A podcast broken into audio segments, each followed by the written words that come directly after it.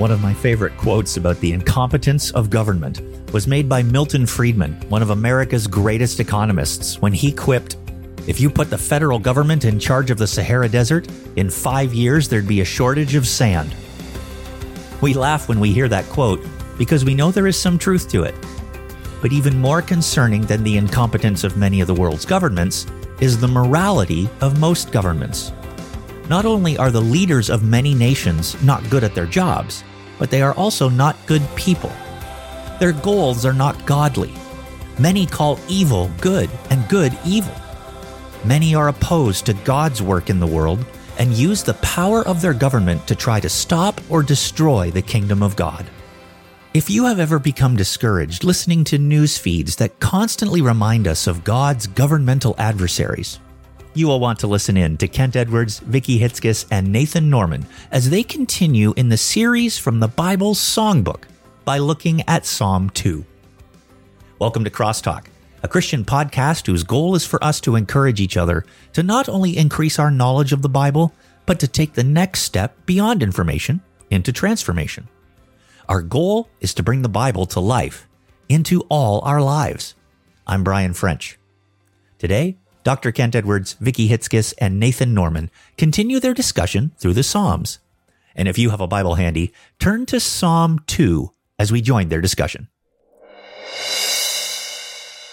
The Open Doors Ministry recently published its 2023 World Watch list, in which they listed the top 50 countries who are persecuting Christians.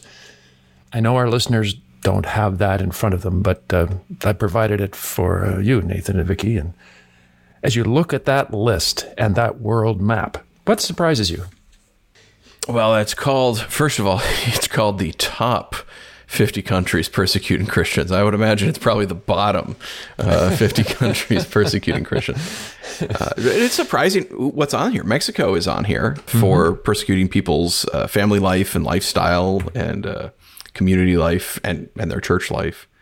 Okay, Cuba. Cuba is. Um, I don't know what I think about Cuba, but a lot of my Christian friends go to Cuba and they go on witness programs, and I don't think of them as particularly hostile. Hmm. Well, on the other hand, as you know, crosstalk ministers in Cuba and uh, some of our people who uh, are in leadership there have told me about how they've been uh, kidnapped by the government and thrown out of the back of moving vans uh, by government officials. Wow. Fortunately, they survived. Government officials have run them off the road trying to kill them. Wow. Do know that anytime I'm preaching in uh, Cuba, that I have to be careful. We don't know what who's there. That secret police. That uh, you know, it's yeah. There's there's persecution if they don't like, if you have a house church that doesn't have permission, they'll knock your house down. Bulldozers can do that. So, yeah, we get the distorted view often because, uh, especially visitors from outside of the U.S., they'll go to Cuba and they'll end up at resorts that are put on and specially controlled um, in some parts of Cuba, and so people are shielded from seeing what's really going on. Yeah, that makes sense. Yeah, and we have our friends in Vietnam. They're on this list. Oh, yeah. Uh, friends in India. They're on this list. Yeah, it's it's difficult. It makes you realize what a blessing we have, those of us who live in the United States of America, of to have religious freedom. Isn't that the truth? Throughout history, leaders of nation states have hated the gospel. Not all, but many. They've hated the idea that people would be allegiant to someone else primarily rather than to them, and seen Christians as enemies rather than friends.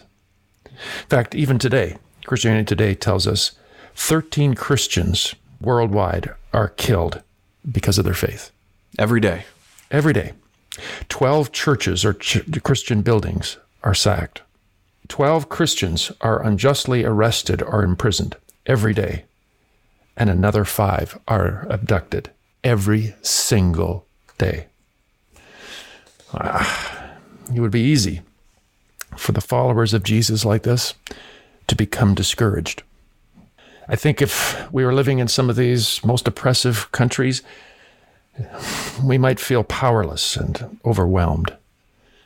After all, how can ordinary people like us resist the power of a God hating state.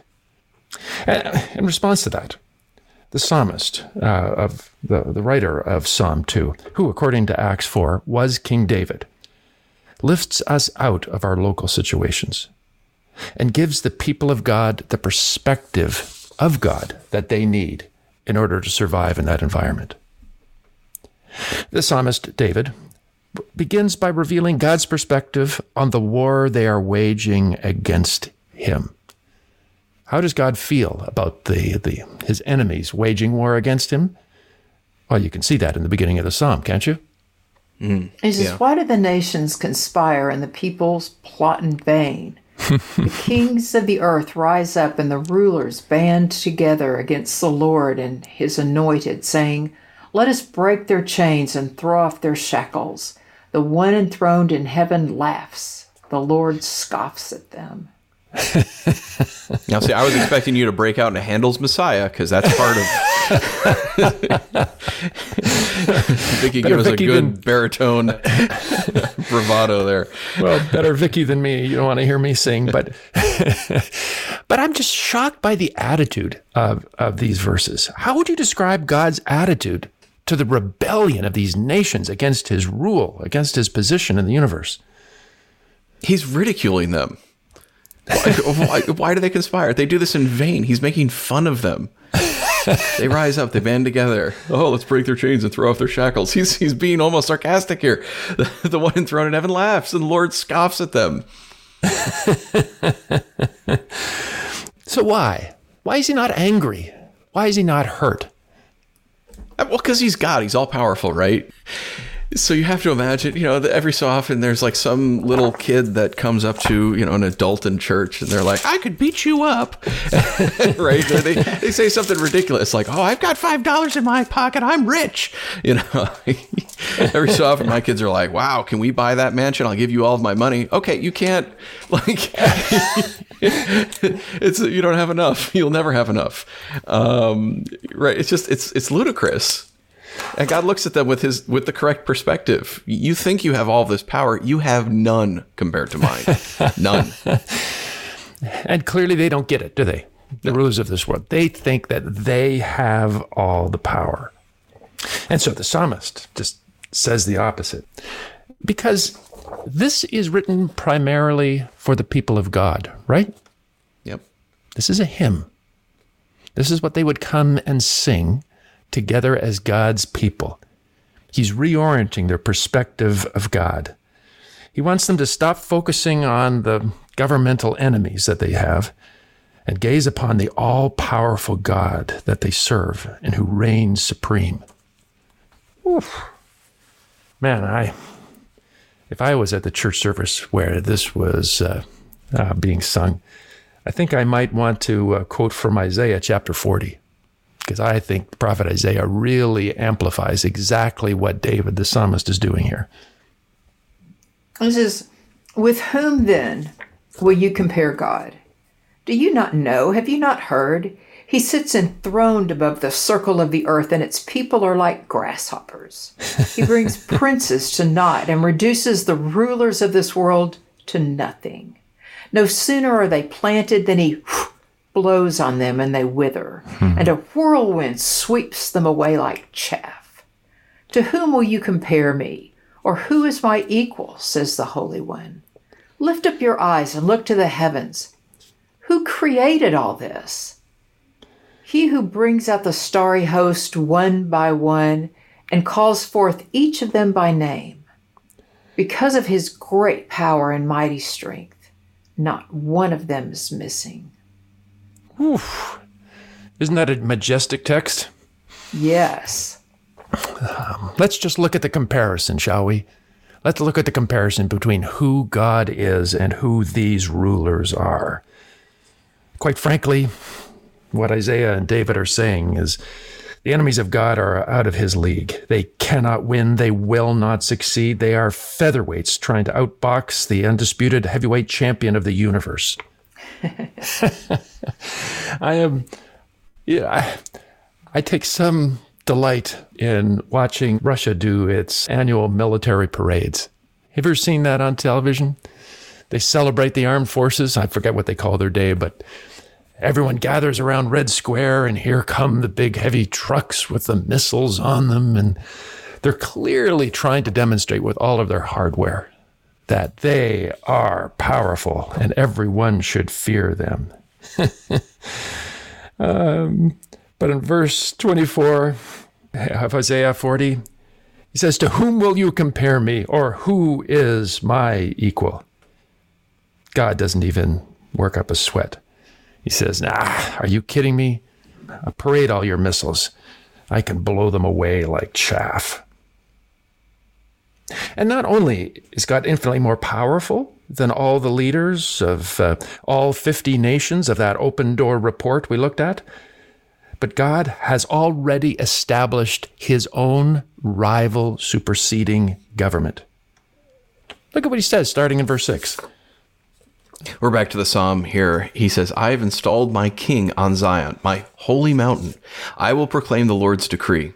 He said to me, You are my son. Today I have become your father, and I will make the nations your inheritance, the ends of the earth your possession. You will break them with a rod of iron. You will dash them to pieces like pottery.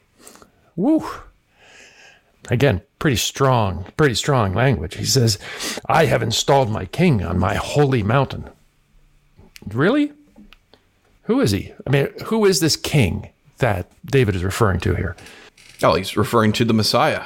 Ah. To the coming Messiah that is long foretold in the Old Testament and we celebrate in the New Testament to this very day. He's talking about Jesus. He's talking about Jesus. So not only am I the God of the universe, putting the stars in the sky, and you guys look at them, but I made them and I hold them. But I have installed my son as the rightful king of this world. Isn't that what uh, Isaiah also pointed out in that uh, passage in Isaiah 9 we read so often at Christmas? It says, The people walking in darkness have seen a great light. For as in the day of Midian's defeat, you have shattered the rod of their oppressor. For unto us a child is born, hmm. to us a son is given, and the government will be upon his shoulders. And he will be called Wonderful Counselor, Mighty God, Everlasting Father, Prince of Peace. Of the greatness of the government and peace there will be no end. He will reign on David's throne and over his kingdom, establishing and upholding it with justice and righteousness from that time on and forever. Whew. Maybe we need another uh, oratorio on that one too, Nathan. Uh, another Handel's Messiah opportunity missed. There's actually two songs from Handel's Messiah in that one one text. uh, feel free to break out in song anytime in this podcast. We can always edit. but really, he is the king, and wasn't that teased with Jesus' triumphant entry into Jerusalem on Passover back in Matthew 21? Remember when Jesus came and revealed himself on the donkey, coming into Jerusalem? And how did the people respond? Hosanna. Oof. God save us now. God save us now. Acknowledging him as king. It's going to be more fully experienced in the future, but that's our king. And we see this prophecy being fulfilled in Revelation chapter 19 when the king is coming and he's going to come with judgment. The first time he came was as a suffering servant, but not the next time. The next time, he's going to fulfill a different role, one that David foresaw and one that we look forward to. John wrote, I saw heaven standing open, and there before me was a white horse, whose rider is called Faithful and True. His eyes are like blazing fire, and on his head are many crowns. He is dressed in a robe dipped in blood, and his name is the Word of God.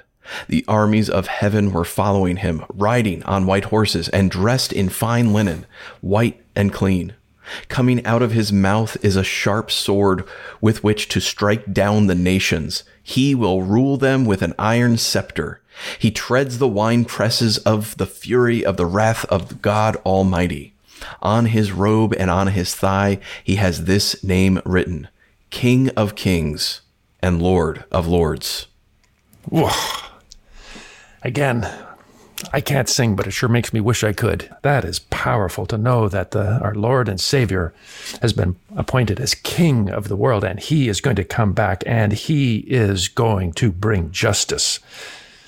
God is telling the rulers of this world they are not in control. This is God's world, and He has established His Son as King. And He tells us as believers, even if right now it seems like the enemy is winning, the government is in control, there's a new day coming.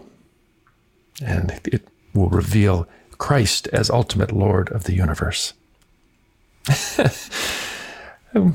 God begins in this psalm by pointing out how great he is and how powerful he is. He continues by saying he's appointed his son to be the king of this world, of his kingdom. And then he gives some sage advice to the rulers of these 50 nations that would dare raise up their hand against his kingdom. And what does he tell them in the final verses of this psalm? He says, Therefore, you kings, be wise, be warned, you rulers of the earth. Serve the Lord with fear and celebrate his rule with trembling. Kiss his son, or he will be angry, and your way will lead to destruction. For his wrath can flare up in a moment. Blessed are all those who take refuge in him. Hmm. Woo. One thing I like about a good sermon is if it has clear application. This may not be a sermon, but it's got clear application to the governments of this world, doesn't it? It sure does. Follow after God, because at any moment his justice is coming for you. Kiss the Son, or he will be angry, and your way will lead to your destruction. What does he mean, kiss the Son? Honor and acknowledge the Messiah, the Lord Jesus Christ. You know, it's pretty common in um, many parts of the world when um, you come before a dignitary, and it's happened to me, where a person will put out their hand and they will literally ask you to kiss the ring. That means you are subservient. You acknowledge their lordship over you. And that's what he's saying to these kings. I'm not kissing your ring. You kiss mine. I am the King of Kings, and I am the Lord of the universe. He says to the governments, don't poke the bear. Submit. Because if you do, you'll discover that this, this bear has teeth, and it's not going to end well. Nathan, do you remember what happened to King Nebuchadnezzar in Daniel 4 when he thought he was more powerful than God? Yeah, I actually preached that a few weeks ago. And here, King Nebuchadnezzar, he has this horrible dream. And uh, no one can tell him what it means. Of course, Daniel can. Daniel tells him what uh, what God told him the dream meant, and it meant that God was going to humble and humiliate him. And so mm. Nebuchadnezzar, okay.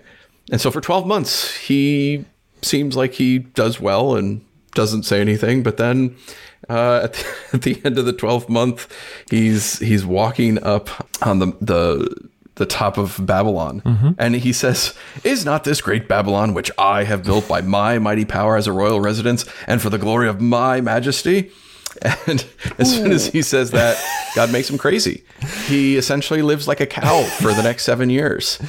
And in fact, there is a seven year gap in the historical records of King Nebuchadnezzar where we don't have anything. It's just his son uh, took power from him for a while until he was returned. But from the scriptures, we're told that he would eat grass uh, like one of the uh, the bovine, and he grew long uh, fingernails and his hair like like that of, of birds. Uh, he was crazy until he looked up to heaven and acknowledged that God rules. Mm-hmm. Uh, and only yeah. until he acknowledged God's sovereignty over him did his sanity return to him and he was able to return to his rule. I wish every one of those leaders of those 50 nations could read that chapter and see how God responds to arrogant people who ignore his uh, who ignore God. Well, and the, the, good thing is, is that we look at history, right? And it might feel like, man, when's God going to do something? Oh man, these evil rulers, they just never end. But they do. Every evil ruler has come to an end. Every evil regime has been put to an end. It just seems like that at some times that they don't, that God doesn't bring justice because there's always some other idiot who didn't learn the lesson of the previous person who's like, well, I'm going to do it better. I'm, I'm going to outfox God. And they don't. And they don't. And sometimes it's not in the same location. Sometimes it's not in the same country or the same business. Sometimes they pop up somewhere else, but they don't learn the lesson that God is teaching over and over that He reigns, He will bring justice on the earth, mm-hmm. and they cannot persist in their wickedness.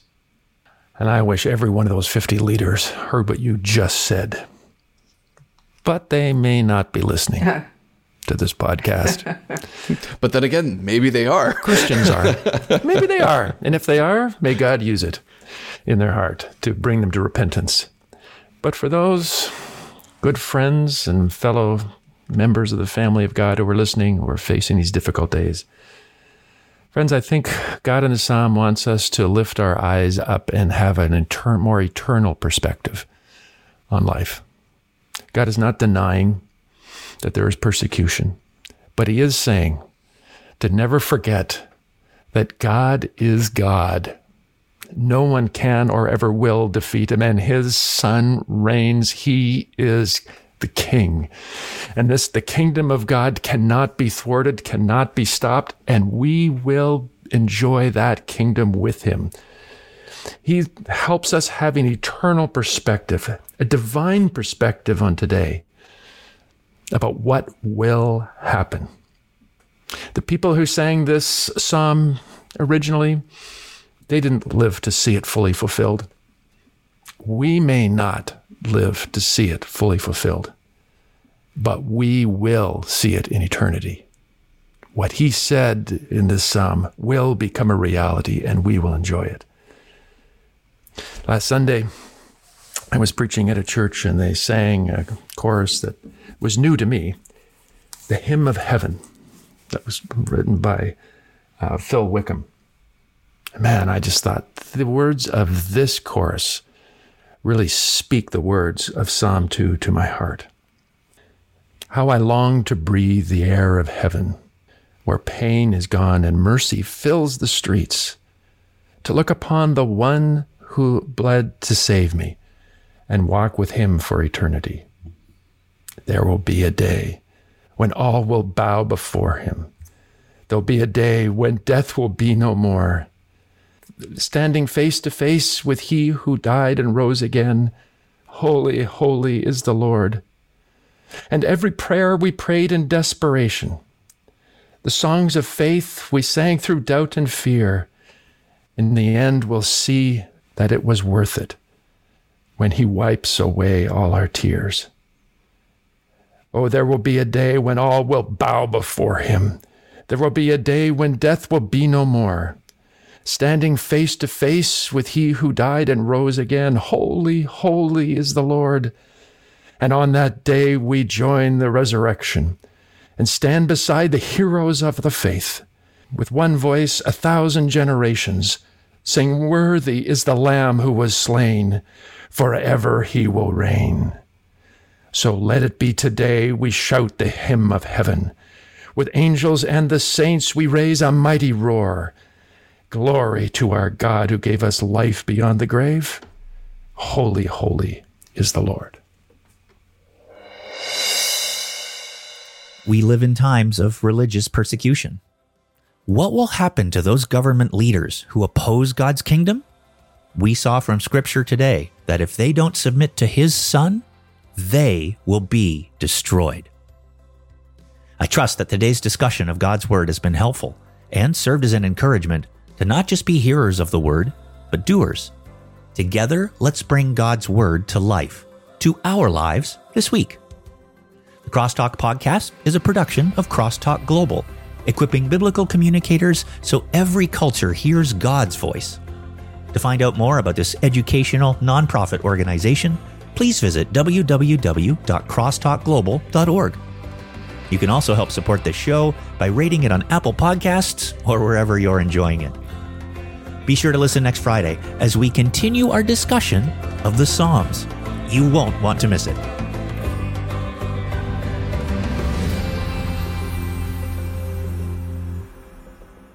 You're there? We'll take turns with it, but if it takes a lot of opinion, then I'll read and you give. I, I like Vi- Vicki's opinions are more fun than mine. well, I agree with that. but- Everyone does.